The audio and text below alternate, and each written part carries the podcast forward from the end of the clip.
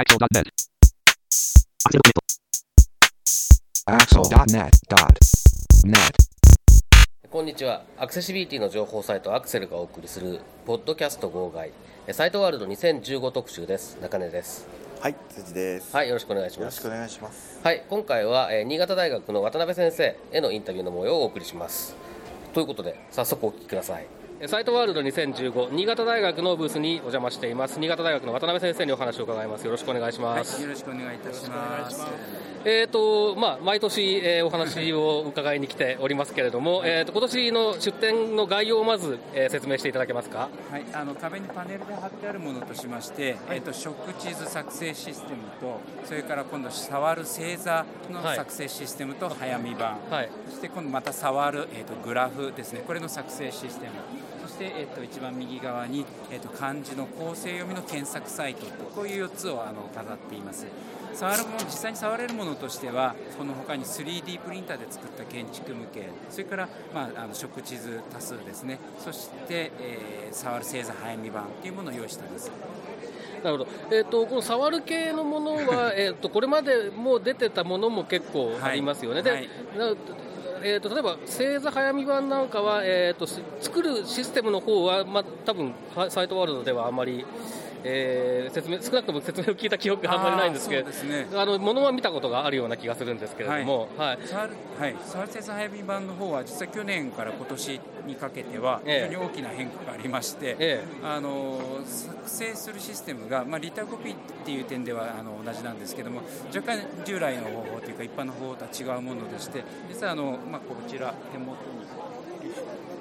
えーと用意してあるんですがああなんかちょっと。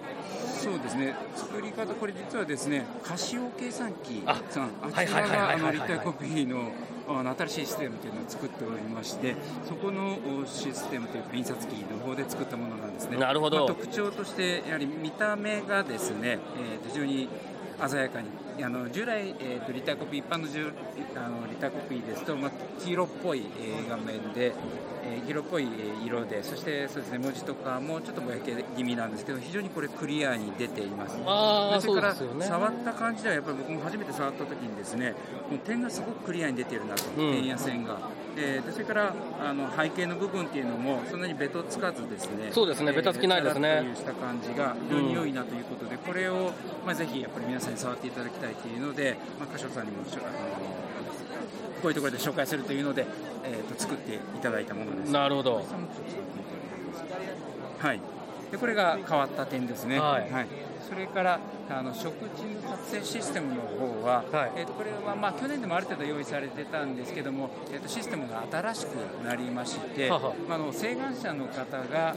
ー地図を作るときに GUI の操作で、うん。あのまあ、より分かりやすい地図を作れるというものです、はい。特徴2つ大きくあるんですけど1つが回転機能っていうのがあります、地図の回転機能ですねまあ、従来の、えー、と地図、一般的な地図はやっぱり北が上っていうことになっているんですけども、例えば街によっては、この十字のな十なんていうかな、えー、5番目上のはい。並びっていうのが、これが東西南北に別に沿ってないところも多数あると思うんです、うんでそういったところとかでも、あの駅を背景にしてえー自分の目の前にこう5番目上のものが広がっているような、えー、と太い道路とかが水平によ、ね、なっているような、そうされると非常によくわかるということもありまして、そういった回転があーで回転して地図を作るというのができるようになっています。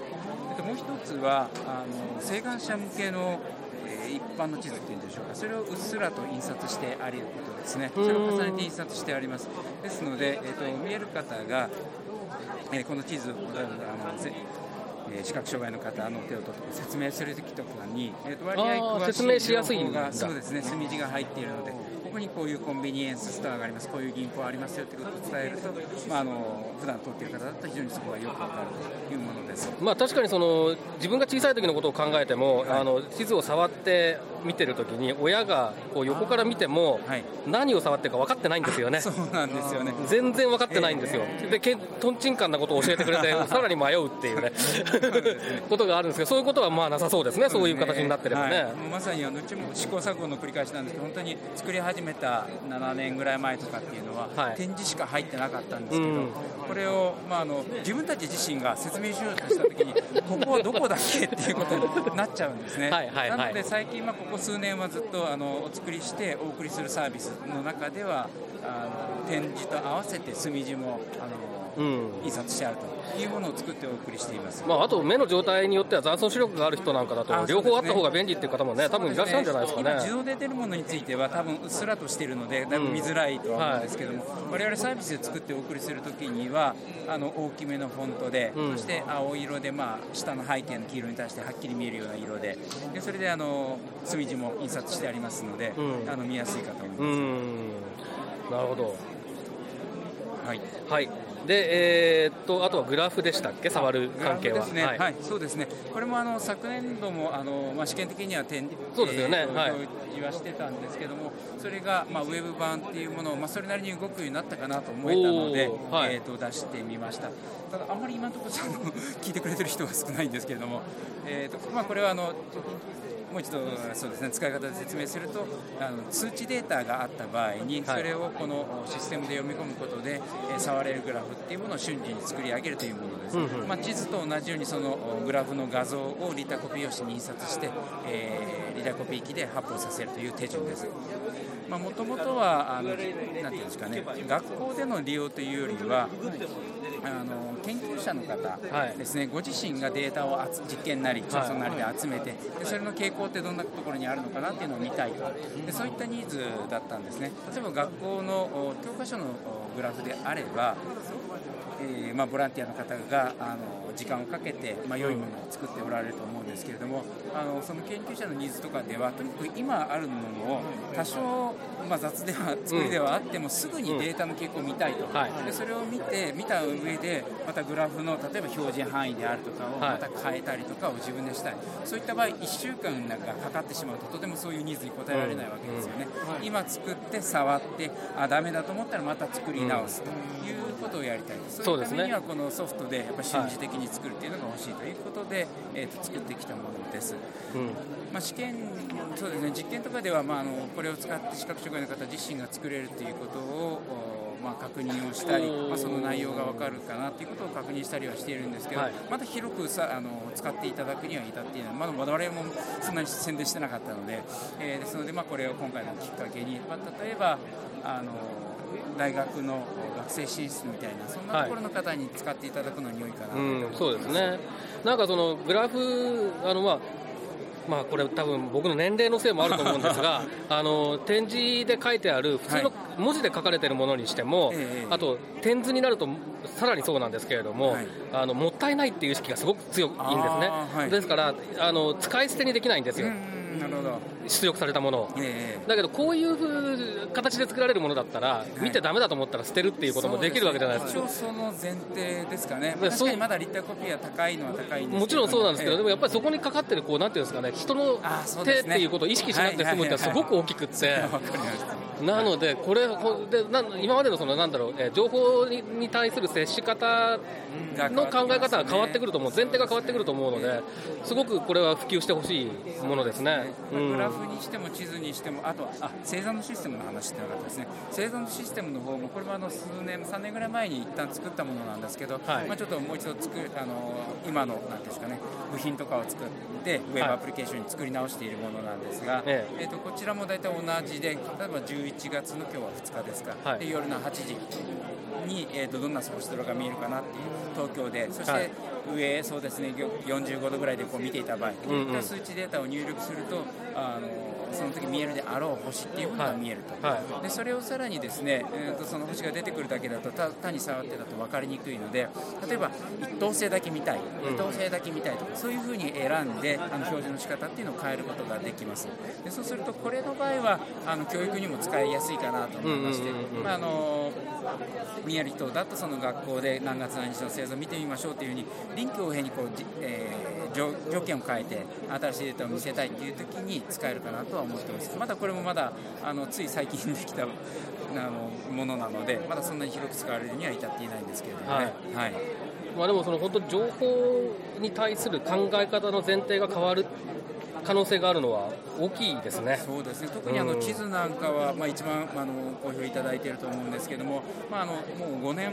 以上かな、はい、こちらで展示はしているんですけど、ま、毎年やはりまだこんなの初めて触った方がいらっしゃって、そういった方にとってはあの自宅の周辺の地図っていうのは全然触ったことがない、で僕なんかあの、えーと、食事を作ってお送りするサービスしている中で例えばその方は盲学校の出身の方なんですけれどもあの日本地図とかは触ったことがある、はいはい、は学校であの与えられていたんだけれども自宅周辺って知らない、うん、なのでそれがやっぱり出てくれるっていうのがあの非常に嬉しいということで,、はい。まああの未だに、はい、サービスは続けておりますので、はい。はいまあ、どれもそうなんですけど従来その線を描くあの、うん、図を描くっていうことにはものすごくこの人の手っていうのがかかってたんですけどそれが数値データになることによって、えーと、画像にするのにはコンピューターの力を変えると本当に瞬時で出来上がる、はい、あとはそれを立体コピーにして、えー、膨らませる。ただし、まあ、触った時の分かりやすさっていうのも考慮しないといけないよねって言ってその辺りが、まあ、ノウハウがあるというところでしょうか、うんうんうん、まあ、全体的に3つに共通する流れっていうのはそんなそうですね、はい、はいで、えーと、一つ毛色が違うのが漢字の構成読みので、まあ、構成読みのお話は、ね、以前もありましたが今度検索できるようになったっていうことなんですかね。もともとあの個人の方からのニーズでその構成を作ってたのでその方自身にはもうエクセルのデータをどんどんお渡ししてあって、はい、使いいただいているようなんですけれどもこれはせっかくのものなのであの、まあ、興味ある方にはあの知っていただくにはいいなと思いましてこれを検索できるシステムっていうのこれもまた23年前にあの学生作ってたんですけどこれをもうちょっと作り直してあのオープンできるような形に今したところです。はい、で簡単にはですね作り方は1つの漢字を入力して検索ボタンを押せばそれを、えー構成その漢字を構成する部品とその位置関係で説明してくれると。パネルにあるのは例えば墨字の墨とかですかね、はい、これを入力して検索ボタンを押すと、えー、黒いっていう漢字と土っていう漢字に分けてくれます。で黒いというのと土という漢字はそれぞれ詳細読みで読み上げるわけですね。黒板の国とかっていうようにで黒板の国の方はさらにこれ分解できるのでリンクは貼ってあります。でそうするとリンクをまたあのクリックするとそうすると、えー、なんていうんですかね里山の里とかいうでしょうかねその下に4つ点とかいうような形で説明してくれますので、まあ、あの学習なのか趣味の世界なのかどちらかというと趣味のような気がするんですけどそうですね。面白いですね。この感じって何なんだろう？何なんだろう？どんどんこう深く、えーと、辿っていって、えーまあ、どこまで分けるかはこれあの論点だとか何点にはなってるんですけれども、まあね。はい、えーとまあ、ある程度ブッシュであの馴染みのあるところまであの分けていきたいなというふうに思っています。でそういったデータを、まあ、今までうちの研究所だけあの閉じえー、保存していたものをオープンで使えるようにということで、えー、と URL なんかも紹介しています。なるほど、はい。はい、えー、っとおおよそ伺ったような気はするんですが、はい、えー、何か、えー、っと言い忘れられたこととかございます、ね、あの先ほどの建築模型の他にですねあ 3D の話をしてなかった。建築模型もこれもですね、はい、お一人の方のご要望で、はい、建築士の方視覚障害のある建築士の方の、えー、ご要望で、まあ、やっぱりそういう世界の建築物とか触ってみたいということなので、お作りしてお送りしていますでまあ僕としてもその実際にそうやってお作りしてお送りすることで感想を聞くことによってこの 3D プリンターがどんなふうに役立つんだろうなっていうのことを探っているところなんですけどやはりその方からのご返事というかメールとかを読ませていただくとまあ、いろいろデータというかお話はあの文章で聞いてはいて自分の頭の中でこんな形なんだろうと想像しているんですけれどもこれが送られてきたものを触ってみるとあ全く違ったというようなのが非常に本人にとっても衝撃的だったらしくてやっぱりその実体化するっていうのは非常に重要なんだなということがよく分かりました、まあ、一方で課題としてはですねあの 3D プリンターでも何でもかんでも簡単にできるようにあの世間には取られてるかもしれないんですけど実際問題は、まあ、無料のデータがが例えば建築物の無料のデータがあったとしてもダウンロードして作るとまず作るのに時間が例えば手のひらでこう台ぐらいのものとかでも十何時間とか余裕でかかります、それからもちろん、えーと、カートリッジですね、えー、これが何千円かかかってきます。そして、えープリントボタンを押せば本当にすぐに良質なものができるかというと結構今この飾っているものの後ろにですね数個ぐらいは毎回失敗するんですよ、はい。あのあ屋根の部分足場作んなかったら屋根の部分抜け落ちてたとかね。それとか大きすぎたとか温度調整とかなんとかうまくいかなくてちょっと焦げちゃったとか結構あるんですね。ですからあの視覚障害の方がプリンター買ってきてネットにつないであのコンピューターネットにつないでダウンロードしてきたらすぐできるかっていうと残念ながらそれはできないのでやっぱりある程度見える人それから技量がある人の手を借りる必要があるとは思います、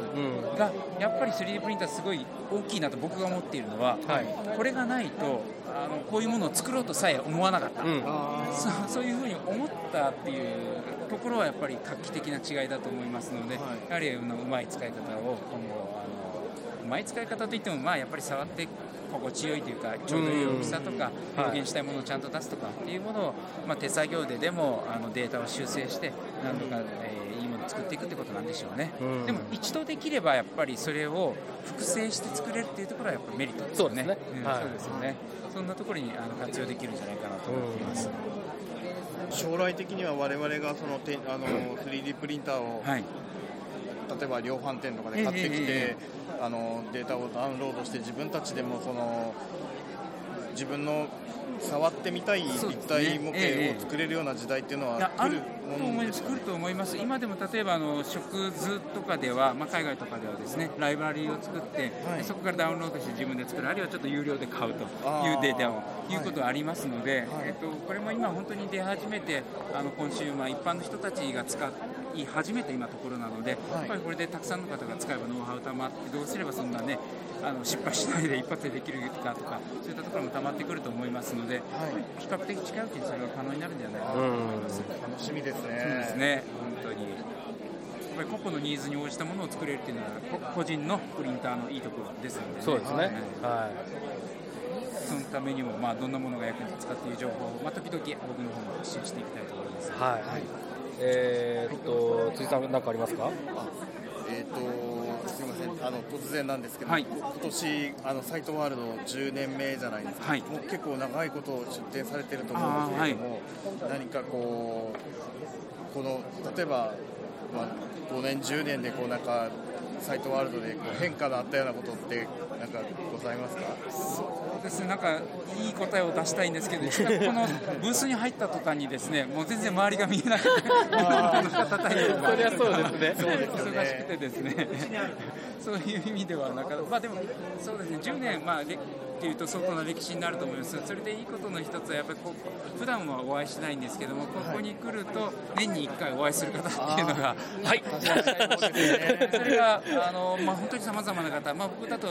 あの大学に勤めているので、はい、あのまあ、研究者の方とかっていうのが普段まあ多いんですけど学会とかで会う機会あるんですけどそれ以外の、うん、えー、っとそうですね、福祉施設の方であるとか盲学校の方であるとか、はい、あるいは利用者の方々、全然別に本当に普段関係ないですけど利用者の方と直接ここで毎年お会いしているっていうのは非常に稀有なあの例だったあの機会だと思いますのでそういった意味での楽しみではありますよね。はい、